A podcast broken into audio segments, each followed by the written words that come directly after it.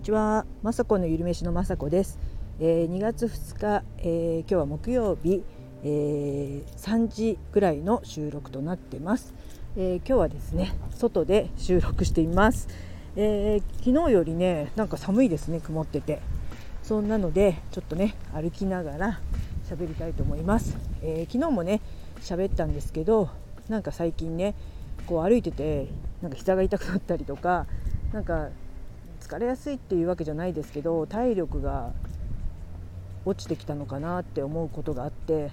いろいろね調べてみましたらやっぱタンパク質がねどうも足りてないようなんですね。えー、調べますと、まあ、昨日も言ったんですけど、まあ、体重とかもありますけどやっぱり 50g 以上なんならなんか代謝がすごくもうアラフィフになると落ちちゃうんで食べてもあのちゃんとね、えー、代謝とかしてくれないので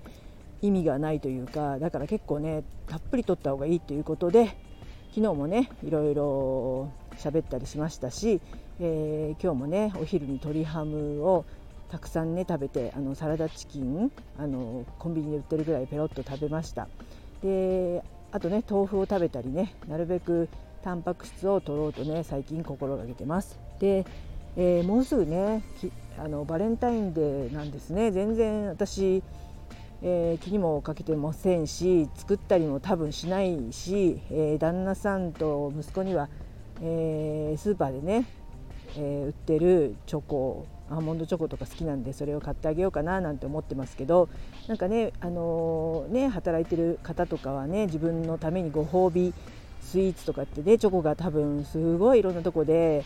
デパートとかで売ってると思うんですけど私はですね今日ね豆腐を食べたいななんて思っていろいろ調べてましたら豆腐のねスイーツがいっぱい出てきてでやっぱりね今チョコシーズンなのでチョコのね豆腐ケーキっていうのがあってそれをね、まあ、昨日ぐらいに試作して今日ねそれを YouTube で撮ってみました。で味はですねすごく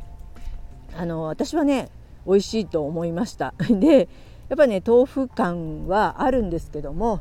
えー、そのね豆腐感を消すためにですねいっぱいねココアパウダーをかけたり、えー、したらそんなに私は豆腐っぽくなくてなんかまあそれはねあのケーキとはちょっと程遠いかもしれないんですけど程遠くはないんですけど あのなんかね柔らかくて私はね出来たてを食べたんですけど冷めてみます冷め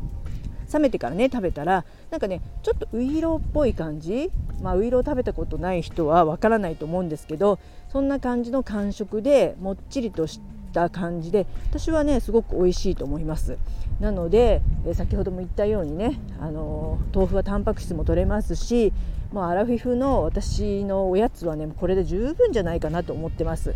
えー、電子レンジで、えー、600ワット4分ほどでできてもう簡単ですし豆腐がね家に私大体家にあの買ってあるのでそれでねちょっと甘いもの食べたいなっていう時は今日はラカントを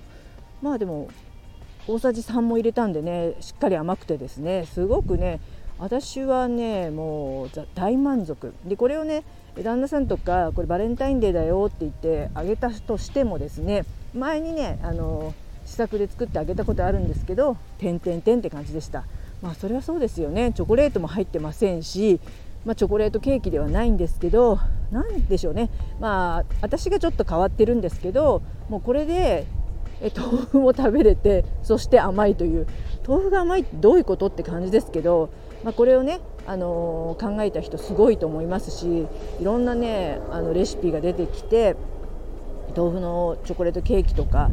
あのもちろん豆腐とあと小麦粉とか使うレシピもありますけど今回はすごくシンプルなレシピをね今